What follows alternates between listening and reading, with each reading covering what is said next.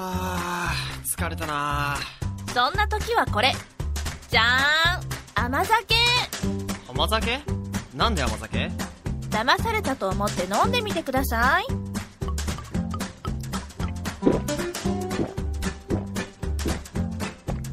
うわこれ甘酒？なんか黒糖みたいなまろやかな甘みで。飲みやすい。でしょでしょ？この甘さでノンシュガーこれを飲めば体調もバッチリ。へえこれネットでも買えるの？もちろんでやんぴ疲れた時は甘酒の新常識。さああなたも玄米が夢を見たで。検索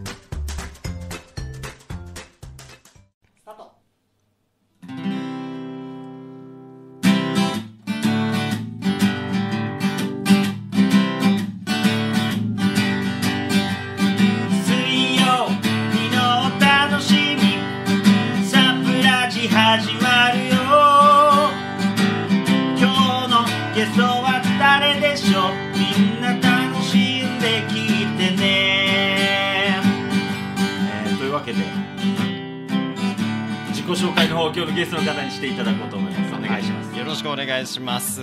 今シネマトグラファーをしてます。田中仁と申します。田中仁さんよろしくお願いします。めちゃめちゃまっすぐな目で見てくるじゃないですか。つぶらな瞳で、大変失礼なんですがほとんど聞くことないですけど、はいえー、26になります。26です、はい。26ぐらいかなと。は思ってましたいやマジで。すごいですね。ちょっとあの上から行くか下から行くかで戸惑うっていう あなるほど。部分のところだったので、はい。ありがとうございます。めちゃめちゃシネマトグラファーって聞いたことない言葉ですけど。そうですよね。なかなかあんまり世の中にはないと思うんですけど、はいはい。まああのー一眼レフってカメラを写真を撮るはいはいカメラで、フォトグラファーですよね。そうです。それが動画撮れるんですけどあのカメラで、でその動画を、まあ、写真みたいにこう切り取ってってはいはいはい。PV みたいにこうおしゃれな映像を作っていくっていう、まあ、仕事えーでもその写真を並べるっていうよりは映像を3秒ぐらいのやつとかを並べる。そうですそうです。4秒ぐらいとかでうん切って切って切って。うん長めのやつはいかないですよね。そうですね長めのずっと回しっぱなしっていうよりはそのある瞬間瞬間を撮っていく、まあ、例えば結婚式の、はいはいはい、えー一番最後あー2人が退場した後に会場の、うん、なんかその日のうちに流れるその日のうちのそうですそうです。挙式のやつとかを、まあ、作ってる人ですね、へーメインはそういうのをやっていて。なるほど。まあ、あとプロモーションビデオとかもまあ作ったりとかしているっていうね、なみに、はい、シネマトグラファーって言葉あるんですか？すみません僕はありますあります。ああるね。シネマトグラファーって多分海外の方がまだあるかなと思うんですけど、まあ、ビデオグラファーっていうものはいわゆるビデオを回す人なんですけど、シネマ、はい。映画を作るフォトグラファーでシネマトグラファーっていうはい。なるほど。名前があります。わかりました、はい。この後お話伺っていきたはいいよろしくお願いします。水曜日のお楽しみ今日のサプラジは田中仁さん楽しんで聞いてね。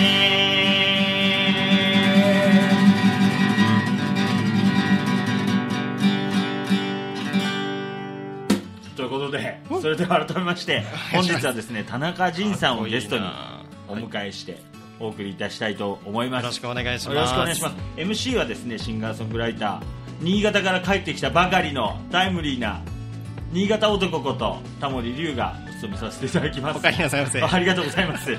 知らねえよって話なんですけど。はい、えー、サプラジでですね本日も始まっていきますのでもうそのめちゃめちゃ元気な感じで、はい。ありがたいですね。よろしくお願いします。シネマトグラファーのはい。田中仁さん。を、はい。皆さんシネマトグラファー覚えてほしシネマいですね。トグラファー。ググったらめちゃめちゃ出てくるあめちゃめちゃは出てこないかもしれないですね。まだ日本では多分新しめなあ職業名だと思いますシネマグラファーって言い方になるんでと入れてきます。そうそうですね。あのうにゅうにゅってなる時あるんで。なってるぞっつってそうですねよろしくお願いします。いちいち訂正入れそうそうそう。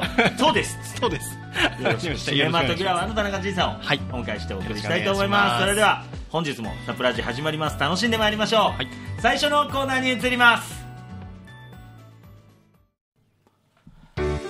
田中仁のヒーローズジャーニーさて今からですね田中さんちょっと笑ってますけれども 人生のインタビューをさせていただこうと思います。はい。直訳すると人生の旅という意味なんですがどんな旅をしてきたかお聞聞きしたいと思います。はい。はい、まあ、ヒーローズジャーニー。ジャーニー。ジャーニーとか。そうですね。ヒーローズジャーニー。ヒーロー、まあ、ヒーローですよ。もう田中さんもどう考えてもちょっと皆さん多分お音声だから分かってないですけど、どう考えてもヒーロー役感半端ない。や全然ですよ。なんですかねちょっと焼けてて、はい。細くて 単発で結構ハキハキして 目もすげえまっすぐ見るみたいいや恥ずかしいですね。なこれヒーローもんですわ。いやー火曜サスペンスとかだったら多分出て2秒で死ぬ役いやー若手刑事でしょ。どう考えても。マジで。陸上やってそうなもうなんかこあのまあそうですね。陸上とかもやってましたね。よくあマジで？あの走ってました駅伝とかやってましたね。中学校ぐらいまで。もうそのぐらいのヒーロー感あるんで。いやそれヒーロー感ありました今。はい、あります。なので、ちょっとあの掘り下げて、はい。というかあの、まあ、質問ですね、させていただいて、まあ、僕もどんどん突っ込んでいきたいなと思うんで。すけど、はい。まずじゃあ質問をさせていただきたいと思います、お願いします。田中仁さんにとって人生に欠かせないアイテムは何ですか？欠かせないアイテムですね、えーまあ、今はそのシネマトグラファーっていうやっぱ仕事をしているのもあるので一眼レフカメラは欠かせないなるほど。まあアイテムですね。そのカメラで、えー景色を撮ったり人を撮ったりするのがやっぱりこう楽しくてでそれを編集して綺麗な映像にして、えー見ていただくっていうのが今。でそれが喜びになるのが一番楽しいことなのでそれを作ってくれるカメラはカメラ。欠かせないですね。欠かせないはい。ありがとうございます。はい。続いて。はいお仕事で一番印象に残った事件を教えてください。い。いことでも悪いことでもいいです。はい。はい、印象に残った事件、まあ、事件っていうほどのこともあれなんですじゃあ、はい。せっかくなんで何々事件と名前つけてもらってそれ後で掘り下げます。なるほど。はい。何々事件、はい。えなんだろうな。今思い浮かんだやえー、うん人生を変えちゃった事件。人生を変えちゃった事件。はい。また広いテーマでヒーロー来たそうななんですよね。これちょっとまあ OK です。お願いします。続いて。はい。人生に関わるキーパーソンは誰ですか？それはなぜですか？はい、えーキーパーソンは、えー以前このシネマトグラファーを始める前に、えーウェディングプランナーをずっとしてたんですけどそうなんですよ。結婚式を作るお仕事をしていた時に、はい。担当させていただいたお客様。へえその中の一人ってこのとですよね？そうですね。そのうちの一組様うがん。すごくそうですね。まあ、さっきの人生を変えちゃった事件にも登場してくるような方なんですが。なぜですかはちょっと取っときましょうか、はい。じゃあ今人生に関わっててキーパーソンというかい。変わってくる、なんか潮目っていうかそういうところでやったのが一組のお客様。はい。これは大きい事件風呂敷がバンバン広がって。大きくなっちゃいます大きくなっちう。んじゃあ続いての質問です、はい目指す未来将来の夢今後の展望があれば教えてください。はい、えーまあ、目指す未来ってなると結構まあ近いところ遠いところってあると思うんですが、ええ。まあ、近いところでは、えー今まあそのウェディングプランナーからシネマトグラファーっていうこう仕事にはい。移っていって、でまあ、結婚式を作るっていうことを今度はカメラの仕事を使ってそっちの方からアプローチをする。なので、えーカメラマンが結婚式を作るみたいなことを、まあ、えーやれたらいいなと。自分で結婚式をプロデュースしてお客さんのことを知って友達みたいに接せるから撮れる映像がきっとあると思うのでそういう映像を撮って、はい。でっていうお客さんをどんどんどんどん増やしてで、まあ、その人たちが結婚だけじゃなくてこう子供ができたりとか、はい。えーまあ、どんどん運動会があったりとかその子供のイベントにも僕もそこに絡んでその人たちの一生に付き合っていけるような仕事を今後したいなとなるほど。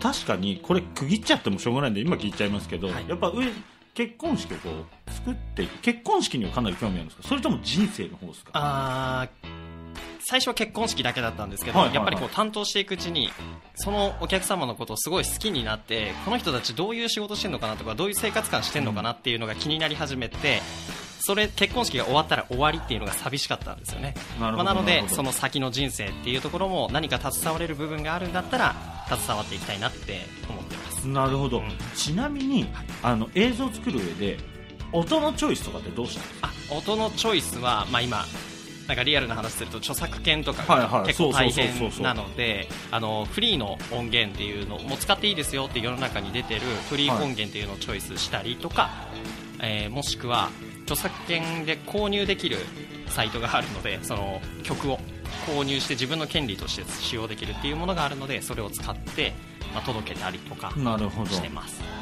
すみません戻りますね、はい。じゃあやっぱりこう人の人生に関わってこれからもそれを記録するようなことをずっと将来続けていきたい。そうですね。それをしてで今実際にこうフリーランスのカメラマンとしてそのシネマトグラファーをしてるんですけど、はい。い、といろんなこう仲間ができてうん。うん同じカメラマンもそうですし、結婚式に携わる司会者とか、えーお花屋さんとか、まあ、結婚式に携わる方々といっぱい知り合うことができたのでその人たちとチームになって、まあ、会社みたいなものを最終的には、まあ、持ってでこんな素敵な映像がこんなチームでできるよっていうのを世の中に発信していろんな仲間といろんなお客さんをこう持っていきたいなとなるほど。田中さん的にはこう、映像を編集してる時が楽しいのかこうな撮ってる時が楽しいのかってどっちなんですか？撮ってる時が楽しいですね。あやっぱり。えそう撮っててなんですか？そうですね。撮っててであいい絵撮れたなとかうわ今のや表情。っぱライブ感ですかね。そうなんですよ。ライブ感めちゃくちゃありますねでそれをただ形になった時お客さんも納得して僕も自分が納得できるものが作れた時も快感はあるので、まあ、どっちも楽しいっちゃ楽しいなるほど。ですね、わかりました。ちょっとじゃあ、えー振り返ってみたいと思います、はい。まずですね人生に欠かせないアイテムなんですか？と一眼レフ、はい。カメラこれ当たり前ですよね。ね。当たり前って俺が言うとおかしいんですけど。まあ欠かせないですよね。そうですね。仕事になってくれたものなので、まあ、そうですね。欠かせないですなんかよくプロの演奏者バイオリニストとかあの楽器の値段とか聞いちゃいけんよみたいになってるんですけど、はいいや聞きたいでしょそれは。結構やっぱそのする、まあ、そんなやらしくない程度でいいんですけど、はい。結構する。そうですね。カメラだけじゃなくてこうやっぱ表現を広げるためのレンズ。レンズが高いって言うですよね。そうですね。そうなんですよ。レンズはなんかよく言うのはカメラのボディってレンズついてない。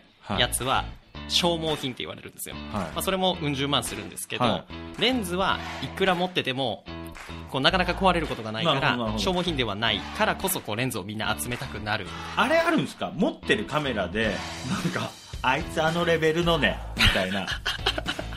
まあそう、まあ、なくはないですよね。なくはない。なくはないんだそれやっぱ。あこいつあそっち系ねみたいな。なるほど。のとか。あとあの会社によってとか違うんですよね、やっぱり。あそこのメーカー好きなのねみたいな。そうなんですよ。あそこのメーカーの人ってことはじゃあそういう感じで撮ってくるのかななる みたいな。ほどねあるんだ。やっぱそうですよねはい。持ち物の。あ僕は僕もギター弾くんで、はい。そこのギターしか使わねえなとか やっぱあるですよね。あとマイク気にしてんなとか。持ち込みの中でもいいやつ持ってあなるほどなるほどそうですよね、まあ、こだわりが人それぞれ、あのクリエイターって言われる、まあ、うん。僕らのような仕事はあると思うので、そのはい。そうですね。機材選びとかはい。自分の好きな絵が撮れそうな機材とかをやっぱりこう研究しながら選んでいくっていうのも楽しいですよね。ではちょっといいところに行ってみようかなと思うんですけど、はいお仕事で一番印象に残ったの事件で教えてくれと。はい。人生変えちゃった事件と。変えられたのか変わ,、だ変え変わったのか変えたのかって話なんですけど、でキーパーソンがお客様だったということでそうですね。ははい。まあ、これなんかこう人生変えちゃった事件っていうとなんかすごいとんでもない事件みたいな感じになるんですけど、はい。まあ、実際こう3年間ですねウェディングプランナーをしててそれ新卒で卒業してからすぐ。そうですそうです。新卒採用のまま、えーウェディングプランナーをまあ約まるっと3年ぐらいやってた時の、えーもう本当に3年目一番最後の年になるんですけどやっていたお客様で僕鎌倉でずっとあのプランナーをやってたんですね、はい、で鎌倉でプランナーをしてた時の、えーちょうど夏もう本当来月ぐらいですね、はのお客様なんですけど7月ぐらいに担当させていただいた、えーお客様が、とまあ、打ち合わせの中でいろんなこう、アイテムをご紹介していく中でやっぱアルバ記録に残すものアルバムとか、えー映像とかうんいろいろ写真とかももちろんあると思うんですけど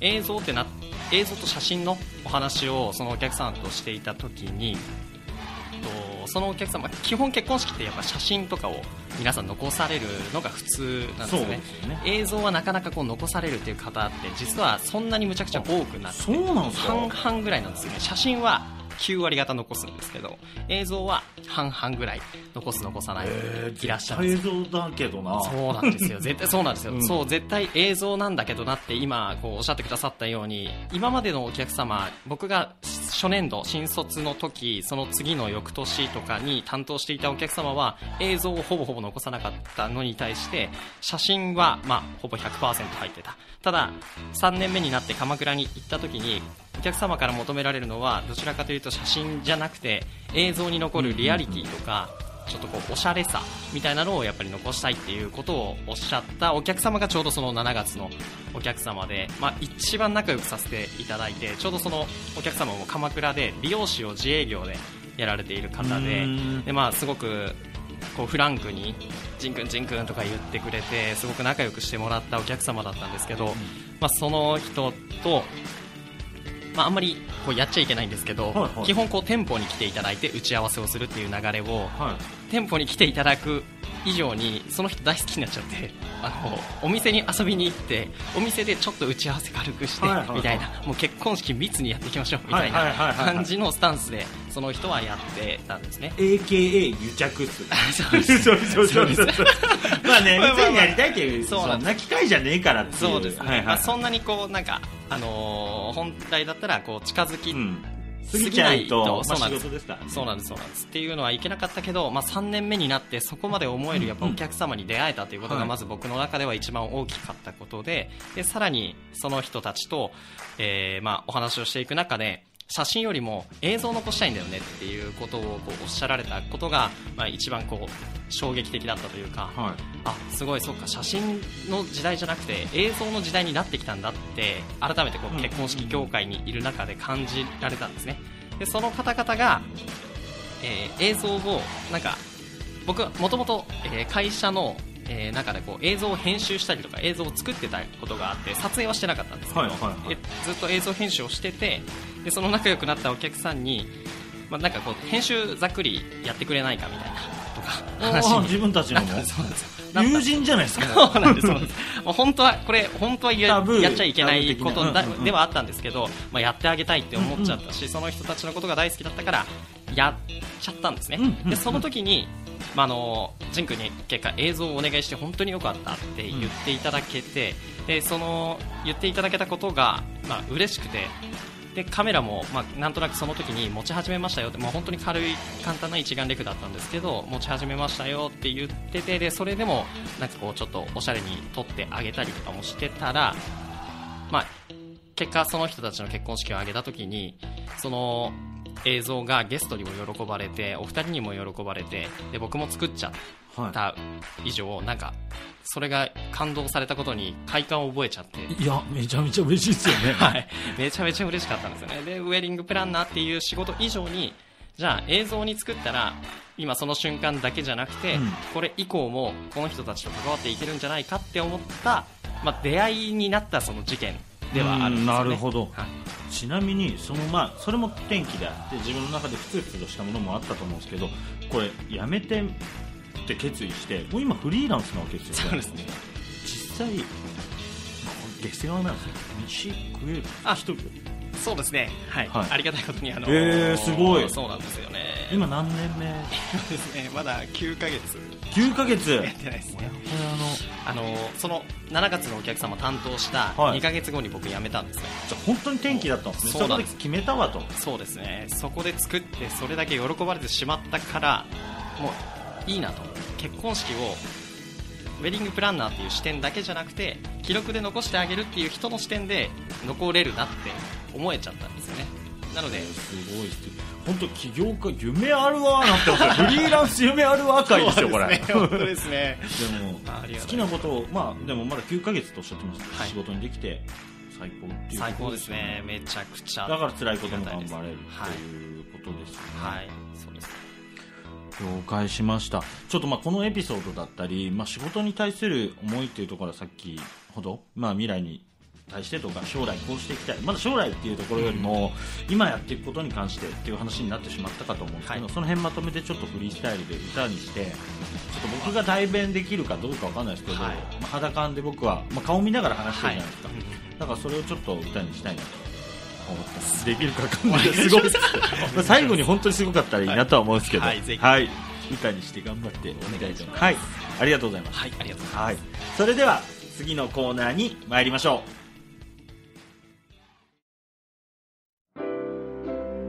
ラジオを通して伝えよう。田中仁が大切な人にお手紙を読むぞ。のコーナーです。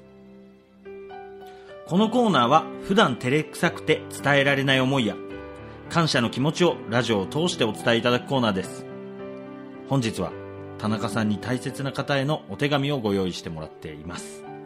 田中さん今日は誰に向けて書かれたんでしょうか？はい、えー家族へ向けて家族っていうのはご両親？そうですね。両親と僕は兄があ1個上年子の兄貴がいるんですけどそうですね。その3人に向けて、はい。まあ、手紙をちょっとまとめてきました。あります？今まで何か思い伝えるみたいな？いやないですね。なかったです。もうほぼ生きてるのかわからないぐらい連絡もせずに2年半ぐらい 生活してきたのでそうですね。今までなかったですね。じゃあ今日はですねその思いをまあ電波を通して、そしてまあ媒体を通して伝えていただければなと思います、はい。よろしくお願いします。よろしくお願いします。恥ずかしいですねはい。じゃああの準備がよろしければどうぞ。はい。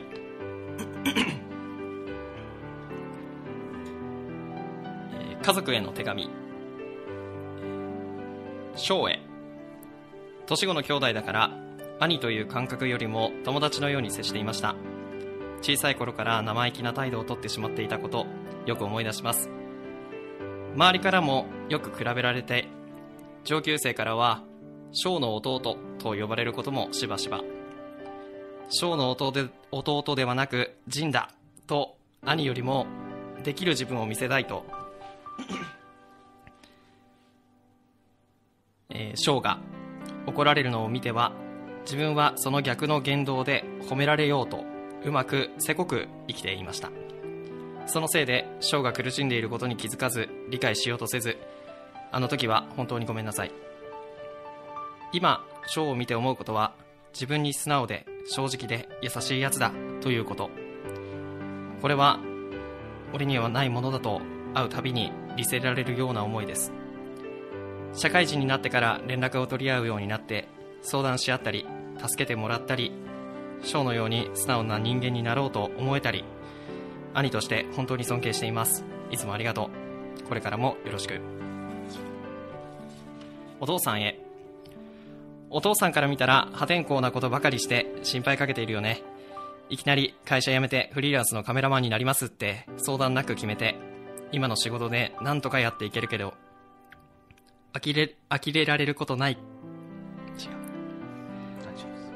呆れることなくいつも家族のことで連絡をくれたり近況報告をくれたりアドバイスをくれたりたまに帰る実家では一人の社会人として父として人としてあるべき姿を説いてくれる。出張続きの仕事で疲れているのにもかかわらずいつも話をしてくれてありがとう。何をするにも反対せず応援してくれて本当にありがとう。言葉では言い尽くせないくらい感謝しています。最後にお母さんへ。落ち着きがなく自分のやりたいようにやっていつも心配ばかりかけているよね。生きているのかもわからないくらい連絡もしてないし自由に生きていてごめんなさい。それでもこんな生き方を尊重し理解してくれることちゃんと生きているならそれでいいよって笑って言ってくれること本当に感謝しています。ありがとう。いつもニコニコしていて人に嘘をつかない素直なお母さんを一人の女性として母として人として心から尊敬しています。いつも本当にありがとう。最後に家族へいつも本当にありがとう。また近々実家に帰ります。ジンより。ありがとうございます。恥ずかしい。なんとまっすぐな息子を。恥ずかしい。息子よ。いやでも素晴らしいですね。おはい兄ちゃんに、まずちゃんとこうごめんなさいって言えるところもすげえし。いやまあいいろいろちゃんはおいくついくつぐらい上なんですか？えー、1個上なので今年27になりますめちゃめちゃ年近いんですね、はい。先日6月19日に誕生日を迎えたばっかりなので。あおめでとうございます本当に。ありがとうございます。どうですか？書いてみて。いやーそうですね。なんか恥ずかしいですね。言うこともなかったし、まあ、こんな機会がなかったら逆にこう振り返ることも今までなかったかなとも思えたのでいい機会になりました。そうありがとうございます、まあ、これ本当にいいなと思うのが後で聞いてもいいし、うん。今伝えてもいいし、まあ、あのそれのさじ加減というのはもう田中さん次第っていうはいもそうのなのでですよね。今聞いててもすげえ良かったなとありがとうございましたありがとうございます。ありがとうございます。はい。それではですねなんとここでですね実は田中さんにもお手紙が届いております。マジ なんすかそれ。何の手紙ですか？えーとですね今回は、はい。なんと番組史上最多はい。6通届いてます。え本当ですか？まだそんなみんな6空気読まないから。6通とかそんなだってこの、ね番組の尺考えて。そうそう。どんだけの人望よ田中さんマジで。いやいやそんなわけないじゃないですか。本当に素晴らしい。本当ですか、はい。本当に？えっと読ませていただきます、はいあの名前最初に言った方が思い浮かべられます。それとも最後でも大丈夫ですか？あ最後で大丈夫です。大丈夫ですか？はい、じゃああの想像しながらはい聞いてください、はい。本当に素晴らしいので見ます、えーそれでははい1つ目ですね、この度はラジオのご出演おめでとうございます。スーパーナルシストの仁さんのことなので さぞかっこつけていらっしゃることでしょうね。笑い。そんな仁さんにこんな風にメッセージを書くのは初めてですね。仁さんには講師ともにとってもお世話になりました今の仕事で僕がここまでやれているのは仁さんの背中を見てきたからです。僕の代わりにたくさん怒られてくれてありがとうございます。笑い。とてもためになる反面教師でした。笑い。もちろんいい意味でもお手本でしたよ。とても生意気な僕をまるで兄のようにいつも気にかけてくれたことに感謝してます。年上の兄弟のいない僕にとっては兄ができたみたいで嬉しかったです。今でも変わらずにそんな風に接してくれるのがとても心地いいですこういう関係がとっても狭い僕ですが、ジンさんとはずっと友達でいるんだろうなと思っています。末永くよろしくお願いします。好きなことを見つけて、とことん好きなことをしているジンさんはとても輝いていて、本当に素敵です。そんな中、ジンさんの撮る絵が、僕も、なおもすごく好きです。これからも、たくさんの素敵、たくさんの素敵な動画を楽しみにしてますね。いつでもモデルのオファー待ってます。笑い。これからも、ジンさんらしく、体に気をつけて頑張ってください。気持ちよくなられてると思うので、ジンさんの裏の部分は今日は伏せておきますね。笑い。最後に、ブログも、ブログももっと面白いこと書いてください。笑い。楽しみにしてます。篠原大輔。続いていきます。三つ目。ジン君へ、敬遠の中と言い続けた約2年間の期間がありましたが、笑い。今もこうやって仲良くできていること、本当に幸せです。男の子なのに女友達と一緒にいる時のような気分にさせてくれるよね。いろんなとこに遊びに行って、たくさん遊ぶようになって、思い出たくさんだね。本当にありがとう。夢に向かって一歩踏み出せる勇気と決断力、行動力に驚いたけれど、本当に尊敬しています。ジンが作る映像は本当に心があったかくなるよ。私はフィルム J の大ファンです。これからもたくさんの映像を撮り続けて、作り続けて世の中の人にたくさんの幸せを届けてください。バン、ナオコ。3つ目いきます。ジンの爽やかな笑顔、人懐っこさ、フットワークの軽さはいつもチームに欠かせない存在でした。憎めないそのキャラクターはあなたの最大の持ち味であり、きっとこれから先もたくさんの人に愛されて成長していくのだと思います。これからまだまだたくさんのチャレンジをしていくと思いますが、自分の信じる道を、そのキャラクターを生かして、切り開いて進んでいってください。応援しています。柴田彩。4つ目。ジン君へ。ジン君、今日も夢に向かって全力疾走かと思います。お疲れ様。三茶の上島コーヒーで、目をランランと輝かせながら夢について語ってくれたジン君の姿はめちゃめちゃ印象に残ってます。爽やかな見た目だけじゃなく、ちゃんと野心があって、常にブレない軸を持ったジン君は、みんなの希望の星です。できないことなんて実はないんだと、ジン君の話を聞いていると、私まで勇気をもらえます。ありがとう。今は頑張りすぎることが仕事なんでしょうが、たまには息抜きもしてね。また一緒にホームパーリーしましょう。徒歩8分で集合しますよ。山本ちゃんより。続いて5つ目。ジンさん、ついにラジオ出演ですか？こりゃアナザースカイも夢じゃないかもしれないね。笑い。よか身分になって笑いが止まらんやろな。これから外出するときはサングラス必須ですね。笑い。この企画のお話をいただいたとき、正直言うと即答できず、点々点笑い。改めて言うことでもないかな、となかなか書き出せませんでした。でも、こんな機会ないから正直に伝えようと思います。3年前、ウェディングプランナーとしての田中仁に出会って、いつも前向きで、馬鹿正直で、自分の損得関係なく、常に誰かのために一生懸命な仁さんを見て、なんでそこまでできるんだろうなってずっと思っていました。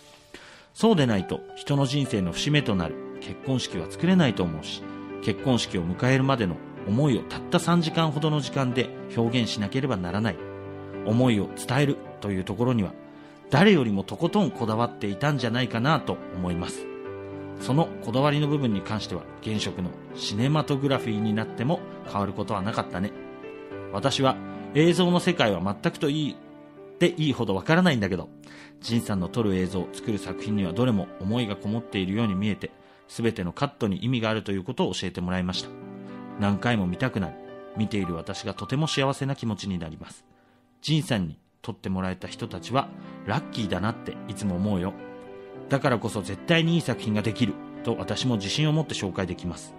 映像だけではなく他の分野でも可能性を見出してくれる人やチャンスを与えてくれる環境が仁さんの周りにはたくさんあるということも感謝だしまだまだ可能性がたくさんあるはずだからいろんなことに挑戦して自分を過小評価することなくかといって過大評価もせず自分自身を信じてこれからも突き進んでいってほしいなと思っています。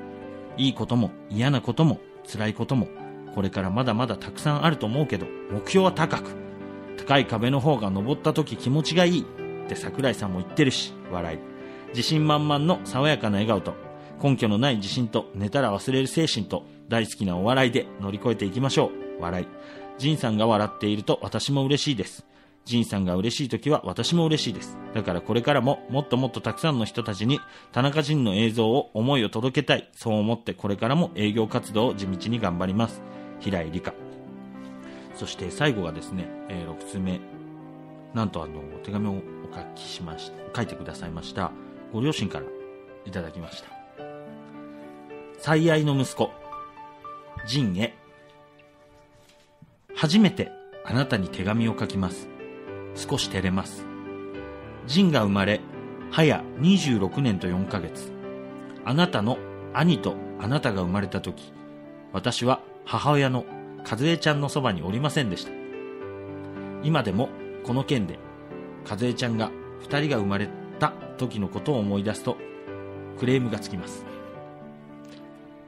あなたの兄の時は仕事で立ち会えずあなたが生まれた時はなんと会社のご褒美旅行で北海道の空を飛んで成田へ向かっておりました。未だに和江ちゃんは細かな状況会話まで覚えています。将来あなたが私の鉄を踏まないよう必ず病室の外でもいいので立ち会うことをお勧めします。笑い。私とジンは同じ次男坊。なぜか容量が良くなぜか感じ取る感覚が同じで同じであったこと。親子なのに双子の兄弟のようにあなたの考えていることが分かったものです。やはり親子だね。いつも不思議な感覚があったことを思い出します。よく私の膝の上に乗り甘えべたの兄と違いとても甘え上手だったこと容量が良かったことを懐かしく思い出します。私が仕事で忙しい時期家へ帰り2人が起きていた時は必ずハグをしたこと。いや3人をハグしたことを覚えていますか？和江ちゃんがいつも2人の息子を心配していること。26歳になった大人のあなたのことを今でも毎日心配していること。母親とはそのような生き物です。そして親は子供がいくつになっても心配し続けることを覚えておいてください。大学を卒業して兄と2人が我が家を出て自立し働き出した後和江ちゃんは言うまでもありませんが私もほんの少しだけ一末の寂しさを感じたことと同時に自慢の息子に育ってくれたことに感謝しました。また昨年突然会社を辞め引っ越しが終わり独立してから報告がありましたね。自己報告かい。怒り笑い。和江ちゃんは当然心配しましたが私はやるな息子って思いました。今一生懸命自分の選んだ道を歩んでいるあなたを誇らしく頼もしく思います。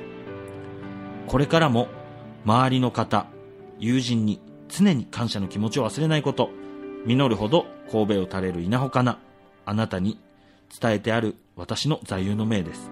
疲れたらいつでも羽を休めに帰っておいで4人で昔のように笑いながら食事をしよう。いつもあなたの親衛隊隊長父母より。はい。というわけで6名の方にですね いただいたんですけど。あのすいません皆さんあの拙いですね手紙の読みで。僕も、えーちゃんと読めなかったとこあるかと思うんですけども。ちょっとですね親からの手紙は僕も思うとこあってグッときてしまいましてですね。ちょっとですね、えーどういう風にまとめていいか分かんないんですけど。やっぱり僕2あったのも本当番組のこと考えてくれてないなっていうのはマジなんですけど あの本当に、えーみんなが書いてくれてですねやっぱお人柄だと思うんですよね。やっぱ会った時に冗談でこう爽やかでまっすぐなって言ったんですけどやっぱお父さんの、えー手紙はちなみにお母さん和江ちゃんで会ってました名前。ああよかった。本当にいい内容でですね僕も。一回読んだ時にこれは心配だなと思ったんですけどやっぱいつまでもですね心配母ちゃんはしてるっていうことそうとですね。何よりまあ父ちゃんも実はすげえ心配してんじゃねえかと俺から言うと。そうですね。はい。いい手紙だったと思います、ありがとうございます。すごいですねこれ。えーありがとうございます。この内容とですね前半にお話しいただいた内容も含めて、えー僕はフリースタイルでですね歌にしてお届けできればと思いますえーいつもなんですけどね、あの本当にうまく読めてなくて申し訳ないなと思うんですけども、えー次の歌でですねそういった思いも閉じ込めて歌えればと思いますんで、はい。えーそれではお手紙のコーナーでした、えーエンディングに参りましょう。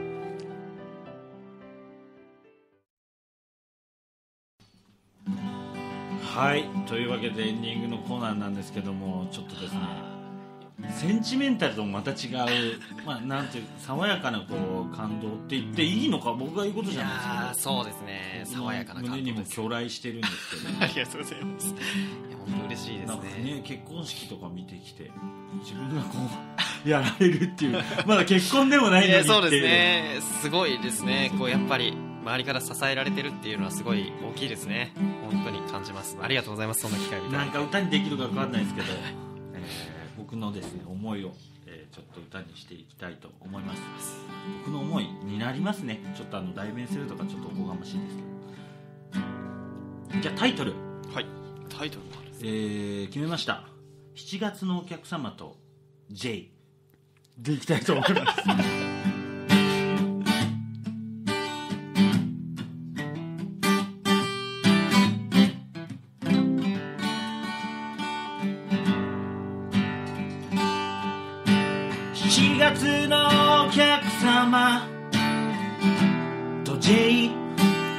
お J お J これからも行くさ。今回のご協力者をまず感謝を込めて呼ぼうと思う。川本さん倉本さんおねおね小野寺さんおねって言ってごめんなさい。平井さん。そして手紙は篠原さん。当番さん柴田さん山本さん平井さんそして素敵な素敵なご両親の二人。こう。シネマトグラフィーってどんな商売なのよ。何がたまたま増えてるだよふざけんなよ。羨ましいってよりは何よりも人と人と人が人を呼びおい愛されてるんだな。おい素敵だな。目を見りゃわかるぜ。爽やかな笑顔で登場。ひらりと J 田中仁の踊りだ。あいつが一眼レフを買った。買ったのは去年の9月。間違いないな今じゃ。9ヶ月も会社を続けてやがる。もしもあなたに強みがあるとすれば。そう今日手紙を書いてくれた人たちや繋いでくれた。たちと出会ったことにそうに違いない。ウェディングプランナーからシネマトグラファー7月のお客様と J 今や映像で食ってるんだろう。そう撮るのは思い出にあらず。その瞬間の気持ちと心。少しずつ切り取りあなたの形にしてゆくのだろう。ともすれば運が良かったねなんて言われそうだけれどもそうじゃないの話してみればわかるぜ。聞いてるやつももしもあいつは運がいいだけだなんて思うならば話してみてよ。んなことねってのはどんな風にそうだったかってのは今の親父の手紙見りゃわかんだろうそうだろうなそうだろうこれを聞く奴らにもそうだろうあなたが残してきた輪立ちはそりゃ誰にもわからないけどなんて幸せなんだろうそれを残し喜んでくれる人の気持ち少しでも感じるあなたがしてる仕事ってのは自分のため人のためどっちかいつも悩みそうになった時は親父の言葉思い出せよ。大学を卒業した。ジンと兄貴の小が卒業した。その後家からいなくなって。それでもやるな息子って言える親父のこと考えると泣けてくる。これだけは忘れんなよ。もしも前が家族を持ち嫁さんが子供を産む時はそんな時はどうか。病室の外でうろうろしてくれてよ。それだけは親父の遺言みたいなもんで。それだけは伝えなくちゃ。4月で変えた運命をまた7月で動かすんだろ。う俺たちはそろそろ7月を迎えることになる。7月で変わった運命をまた変えに行こうじゃないか。俺もそんな気分になっているよ。しんちゃん素晴らしいな。何が素晴らしいって友の手紙さ。ありがたい。この先もその先もみんなをつなげる。人でいてください。がとうございます。いやー最高。